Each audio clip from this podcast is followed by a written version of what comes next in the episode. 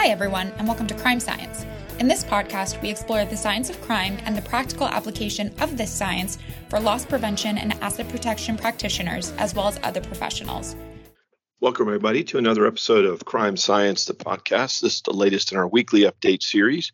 Uh, from, and I'm joined today as per normal by co-host Tony D'Onofrio and Tom Meehan, by our producer Diego Rodriguez, associate producer Wilson Gabarino, and uh, we're going to talk a little bit today with each other and you all and um, explore the world of asset protection and loss prevention within the context of primarily retail environments uh, and, of course, the world as it changes every moment.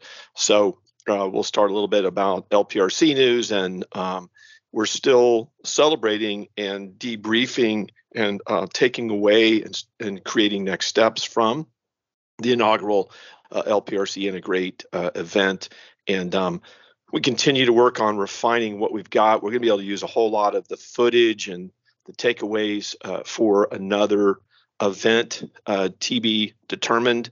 Um, also, of course, we'll be having our debrief uh, event, 90 minute webinar where we'll go through and discuss with each other and others uh, uh, what we found and and uh, and what we went through and where we want to go next and and all all all important what are the implications of all that we found and learned and so on uh, for better, more effective, more impactful uh, practice to safeguard vulnerable people, places, assets, and so forth. And uh, that was the intent. Learn how to do it, learn a lot, learn how to get better uh, together.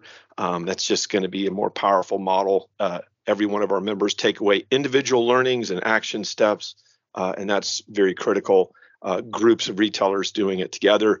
Uh, in addition to that, or to strengthen that, is what we're all about at the LPRC as we continue to add retail corporation members, solution partner members, uh, association members, and we'll kind of segue to the, to uh, this summit uh, that we're going to have tomorrow uh, as I speak. This is Tuesday, March 7th, 2023, and um, this evening at the Bluegill restaurant, uh, we'll be hosting um, or ICSC, I should say, the International Council of Shopping Centers will be hosting, uh, will be facilitating, uh, but we'll start with that dinner and reception, initial informal discussion uh, at the Bluegill restaurant here in Gainesville. Uh, it's a place, it's a, one of the favorite places, one of the places that we go to as a team, uh, or when we have uh, VIP visitors in visiting us in our labs. and our colleagues at the University of Florida. Um, We'll also uh, have our labs open for tours starting at 4 p.m. Eastern today. Uh, we've already got some people that have RSVP that they'd like to come by and spend a little time with the team and in the labs and so on uh, to get that on the ground view. As Chad McIntosh is fond of saying, you got to come here. You got to be here. You're not going to believe uh, all the capability and all the things that are happening here to support uh, the LPAP and law enforcement practitioners uh, and everybody that works in retail, that shops in retail, that delivers to retail environments and so on, uh, fulfillment centers, distribution centers, office buildings alike. So this is the place. Uh, tomorrow we'll have the ICSC uh, Organized and Violent Retail Crime Summit. Uh, so far, we've got over 50 VIPs coming in to participate in the summit tonight and for tomorrow. Um, the the big focal point is to discuss an overarching strategy. You know, what what what could a strategy look like to coordinate better?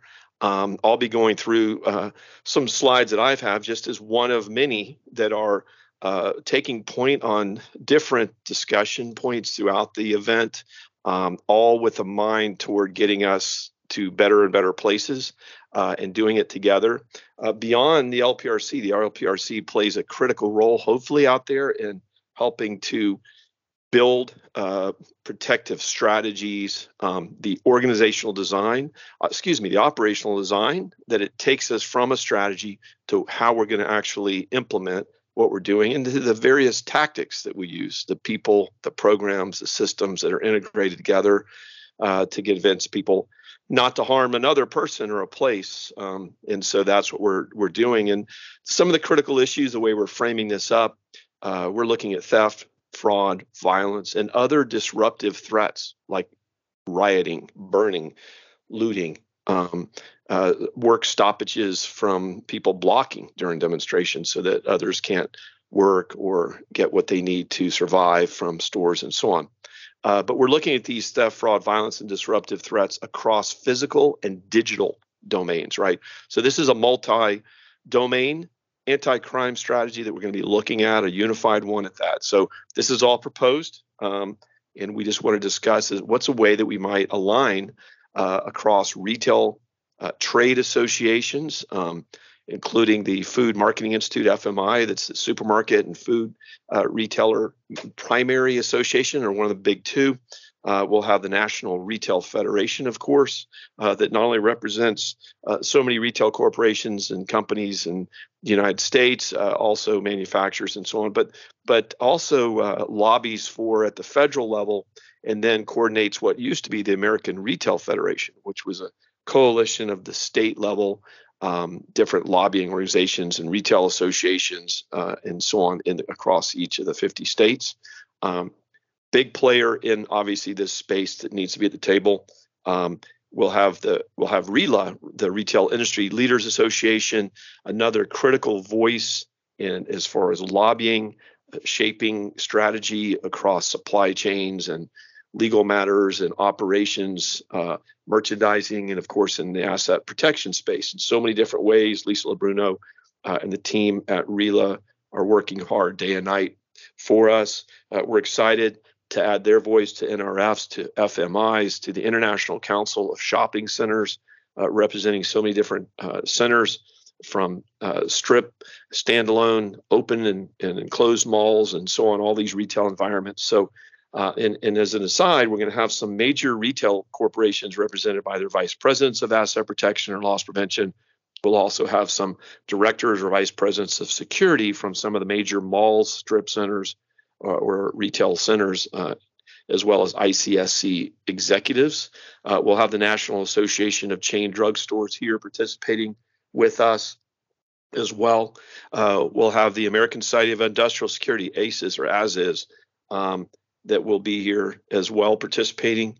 Um, we will also have CLEAR, the coalition of law enforcement and retailers, represented uh, by a couple of distinguished gentlemen in this case. Um, we'll have uh, top leaders that are in the organized retail crime and violent crime spaces from uh, Department of Homeland Security, DHS, from the HSI, Homeland Security Investigations, uh, nationally, uh, as well as from the Federal Bureau of Investigation, the FBI. Uh, and here we'll also have some local investigators that are mission critical.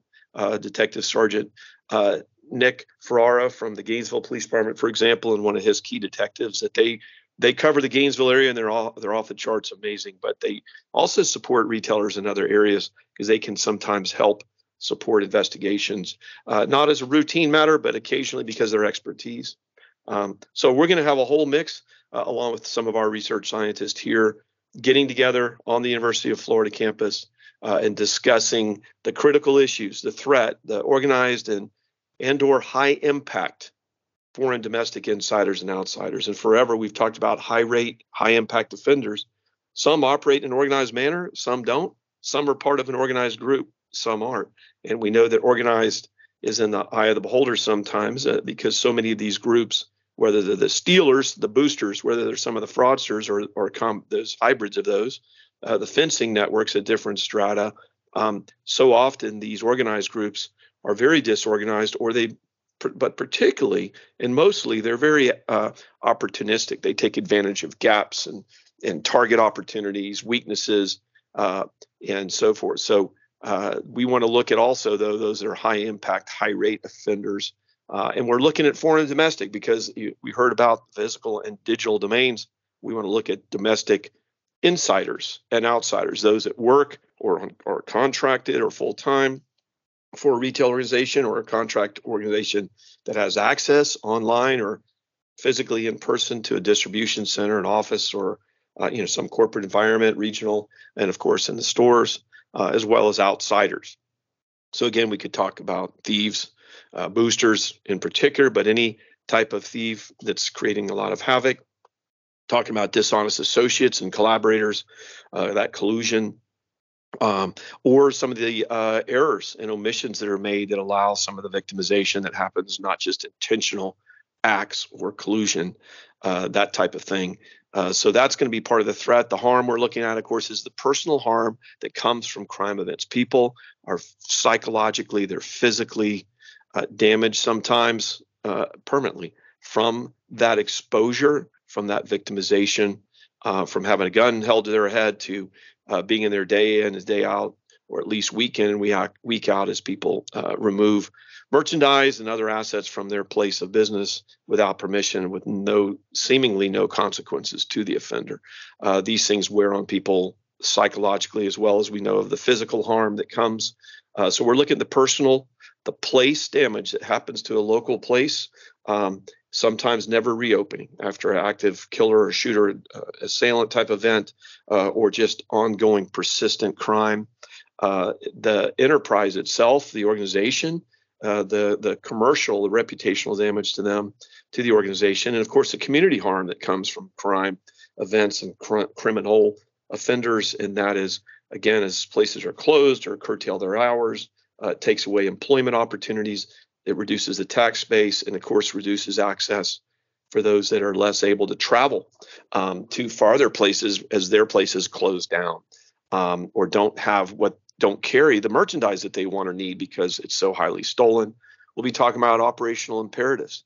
You know, uh, we need to know uh, how offenders are targeting us, uh, what their process is, and ways that we might uh, address that, affect their behavior, document their behavior, their decisions, uh, how to understand where we're our our assets particularly attractive or desirable to different uh, offenders and crews, and then what the protective gaps and weaknesses are. Uh, we want to talk about how to better sense and share digital, oral, and visual threat cues so we can get earlier and better detection and prevention, deterrence of individuals and crews, and things like that, faster recovery, prevention of ongoing crimes, um, and so on. So we'll talk about how to create multiple integrated situational, um, you know, crime prevention efforts, uh, and then what are joint and private and public action opportunities? Uh, you know, what are strategic and tactical research needs yeah, surprise coming from a research organization, uh, but how to better shape what we do and how we do it. Better state and federal legislative priorities. How do we focus, bring all the associations, more retailers, and other interested parties to bear to get the legislative cover uh, that we need uh, to get better and to restore some of the downside risks, the consequences for bad actors, right? Um, and then intelligence and lessons learned sharing. How, how do we fuse together the private or commercial platforms that are becoming available and powerful, um, or from the retail associations and uh, others, um, LSU and others working on? So we're critically want to talk about how do we fuse a lot of this information, these ideas, what we're learning. Uh, so that more can benefit from them. And then finally, some of the practitioner and law enforcement and prosecutor training that might be needed so that they're more aware, more capable of dealing with these people, in addition to the retailers being less vulnerable and more effective at dealing with these people and having the legislative backup that we need to do all the above, as well as the research findings that help us focus and not waste our time on things that just don't help and sometimes even hurt. So that's a little bit about the upcoming uh, ICSC um, the Organized and Violent Retail Crime Summit happening in Gainesville, Florida, on the University of Florida campus this week. Findings to come. So, uh, what I'd like to do with no further ado is let me turn over to Tony D'Onofrio. Tony, take it away. Thank you, Read, for all those great updates. Let me start this week with one of my favorite annual research reports. Uh, this one is from Deloitte, which analyzed the top 200 global retailers. It's called the Global Powers of Retailing, and this summary is from the 2023 edition, which was just published in February. First, uh, Dr. Uh, Ira Kalish, who's the chief economist at Deloitte, provides predictions in their report, and this is what he said he expects for 2023. Uh, number one, inflation will recede, supply chains will stabilize, labor markets will remain tight, central banks should uh, stop tightening. US may avoid a recession. Europe may experience a recession. China may rebound only modestly. Japan should stabilize. And India should grow strongly. So, uh, interesting prediction. Some of these I agree with, some of them I'm uh, skeptical, but I, I, do think these are very good predictions for the year. Uh, the top 10 retailers in the 2022 report are number one, Walmart, which remains the world's number one global retailer, Amazon, Costco, the Schwarz Group uh, from Germany, which operates the Lidl stores, Home Depot, Kroger, JD.com, which is a Chinese online uh, powerhouse, uh, and it actually moved up two spots in the top 10. Walgreens and Boots uh, are, no, are number eight, and they dropped one in the top 10. Aldi, also from Germany, it dropped one uh, in the top 10. And the number 10 largest global retailer in 2023 was Target. The top 10 retailers represent a whopping 34% of total revenue for all of the 250 global retailers. This year uh, edition of the Top 250 also provides insights on technology in the future stores. And uh, some of the comments that were made as the post pandemic uh, world emerges, the integration of technology in the retail industry has become increasingly important in attracting customers back into physical stores and creating immersive shopping experiences. The use of advanced technologies such as virtual and augmented reality, artificial intelligence, and data analytics help enable retailers to personalize recommendation, streamline checkout processes, and engage customers in unique ways.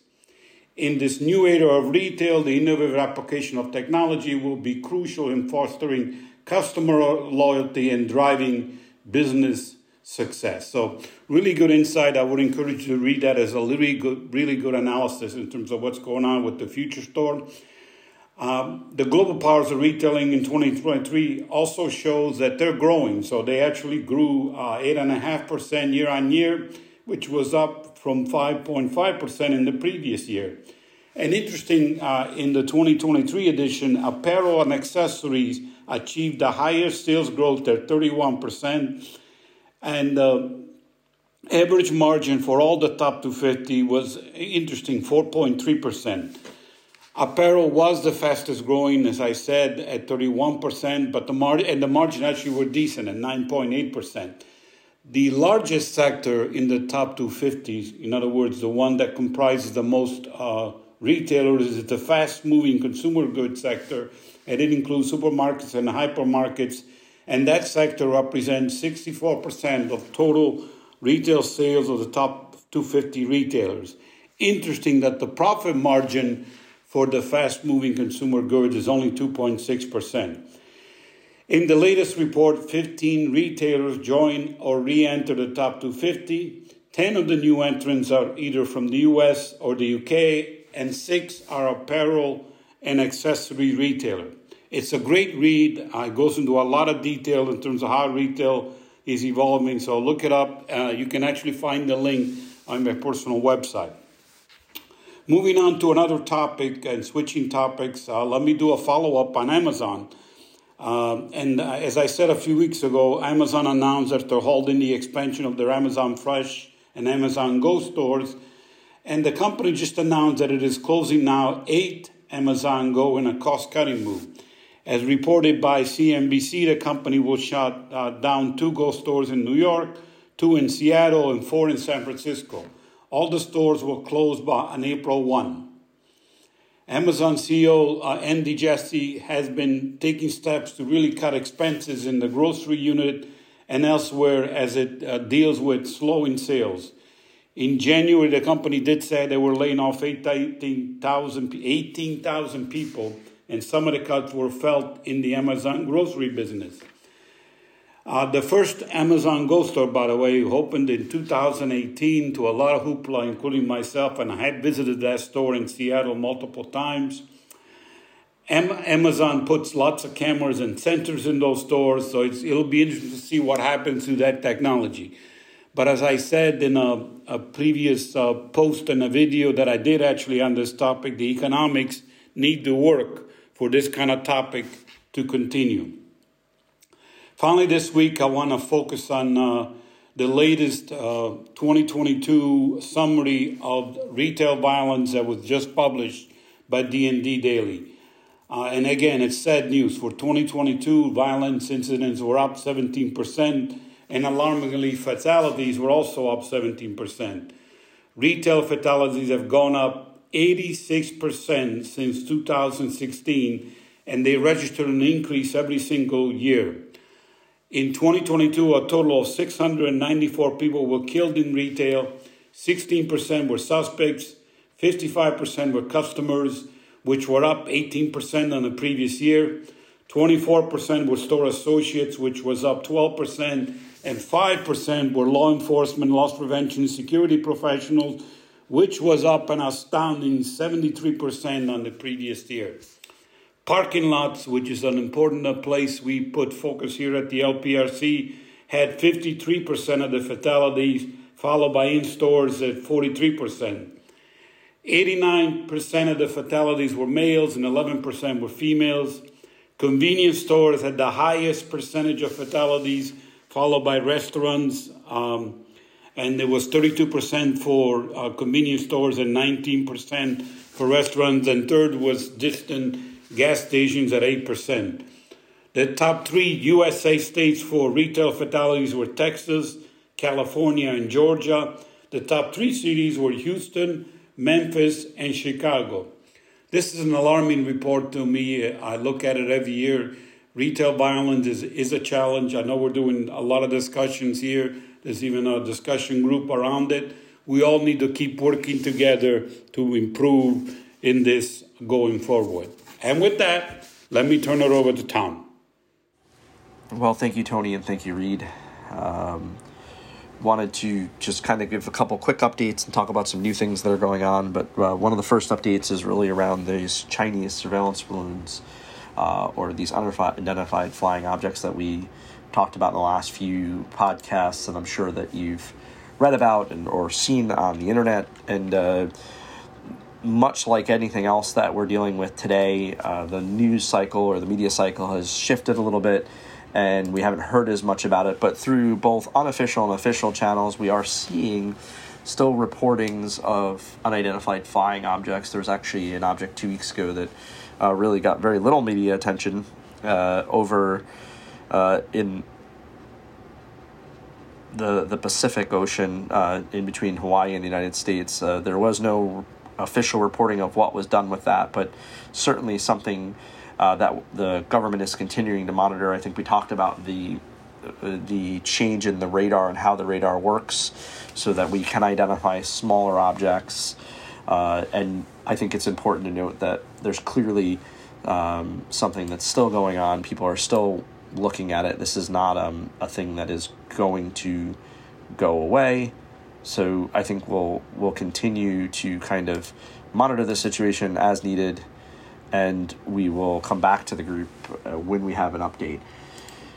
Switching gears a little bit, just on civil unrest, there was um, a couple reports of civil unrest uh, in the last week. One that you know, did make the news was in, in Atlanta at a actually a fire a first responder training facility uh, that was uh, protesters went to and were shooting fireworks and setting fires around. So this was a, a, a, newer phenomenon. There's a lot of video of this on the internet, and this creates kind of a, a challenge because um, there was a, a lot of civil unrest in that area, and it was very, very focused and intense doing damage. There was public statements made that you know this type of behavior would not be tolerated, arrests would be made, but we did not activate the Fusion Net for that. We will continue to monitor it, but I, I thought it was relevant to say because um, this was a more targeted, uh, t- targeted protest. Uh, with you know with a with a violent piece to it here, firing fireworks at individuals, lighting things on fire. This was not a, a peaceful protest turned the other way. This was uh, something where someone went to an area to, to um, cause harm. So it's definitely something uh, to watch. Uh, also, last week around civil unrest, there was a very large settlement issued uh, against the NYPD um, for several hundred individuals. The settlement was $6 million and it uh, dates back to the George Floyd protests where the NYPD was using a, a technique called kettling, where they're bringing people together uh, with batons and pushing them, in some cases, chemical agents. And uh, the, the, the NYPD and the city of New York settled. Uh, I think the the average payout for an individual was twenty one thousand five hundred dollars, and there was a lot of backlash um, from politicians and former actually former Commissioner Ray Kelly of the New York City Police really had a lot of uh, choice words related to it. But this is that that kind of balanced approach of when there are when there is civil unrest, what you know what occurs and uh, the unfortunate difficulty of, of being a, a, law enforcement official these days of how do you manage it when um, you're concerned with the outcome afterwards so still um, something that we will continue to monitor a couple kind of interesting things uh, from the newswire. There was a uh, a chemical or hazmat alert in New York City over the weekend. Uh, where someone was found dead in a car, and when the, the, first responders came to the car, they became ill when they opened it.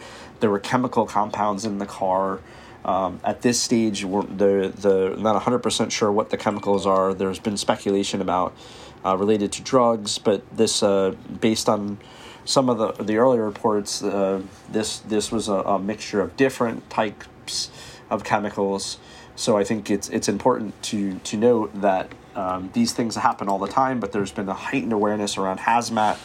Um, so more to come on that. I don't know that we'll hear a lot about it. It was a singular issue that closed down a couple streets, but it, it came up on the wire for, uh, for hazmat. There was another unfortunate um, train derailment uh, and it was also in Ohio.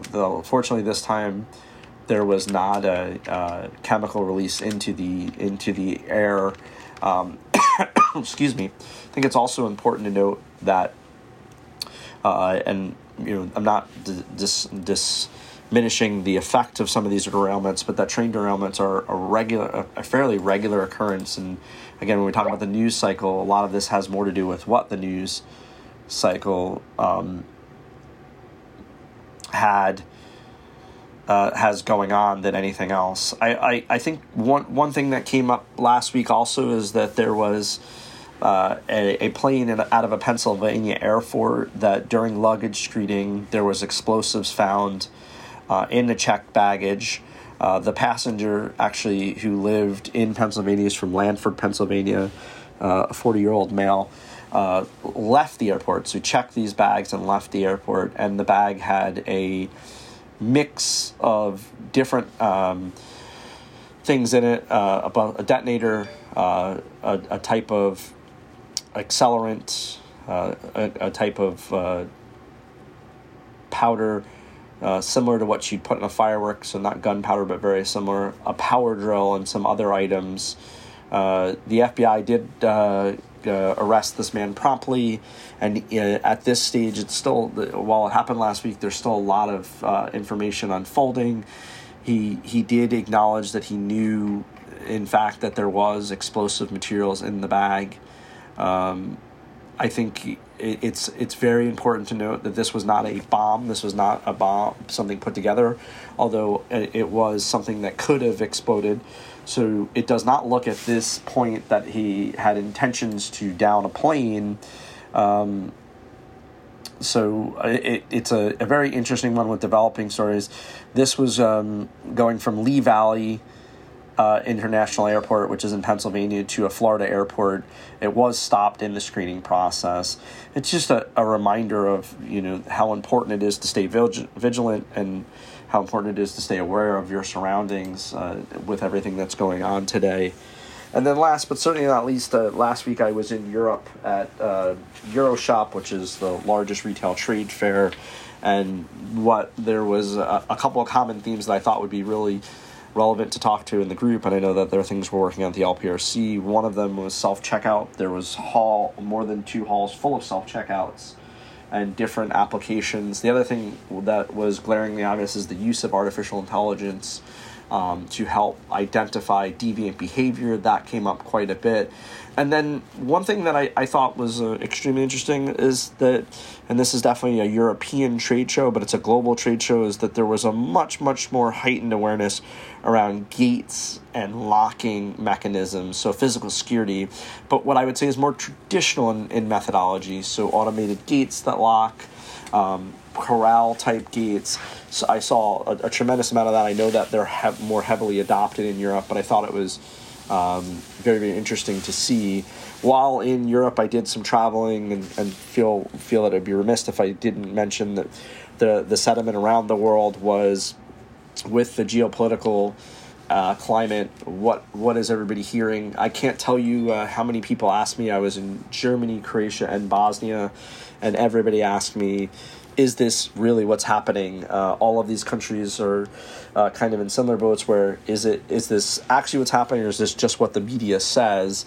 Um, there was a lot of talk about the conflict in Ukraine. There was a lot of con- uh, talk about uh, Russia in general, NATO, and um, you know what what the feeling and sentiment is in the United States. So while we're here watching the news and wondering what's going on, I think it's important to note that our, our friends and peers overseas are in very similar boats where the media cycle has a lot to do with what goes on. I actually was in a meeting in Croatia and um, someone asked about the train derailments and said, you know, I'm often concerned when I'm watching the media that I'm getting one side of the story and not what really is happening or how bad it really is. So, what what I think that should serve us all as a reminder of is that you know don't, don't take anything at face value. Always look at the, you know look at it um, with a little bit finer tooth and comb and use judgment and common sense with doing things and uh, before you actually take action.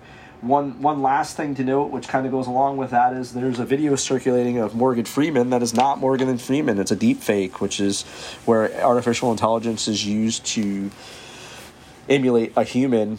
Uh, and this is a very good kind of depiction of what Morgan Freeman looks and sounds like, only it's uh, someone else talking and the computer making it look and sound like Morgan Freeman.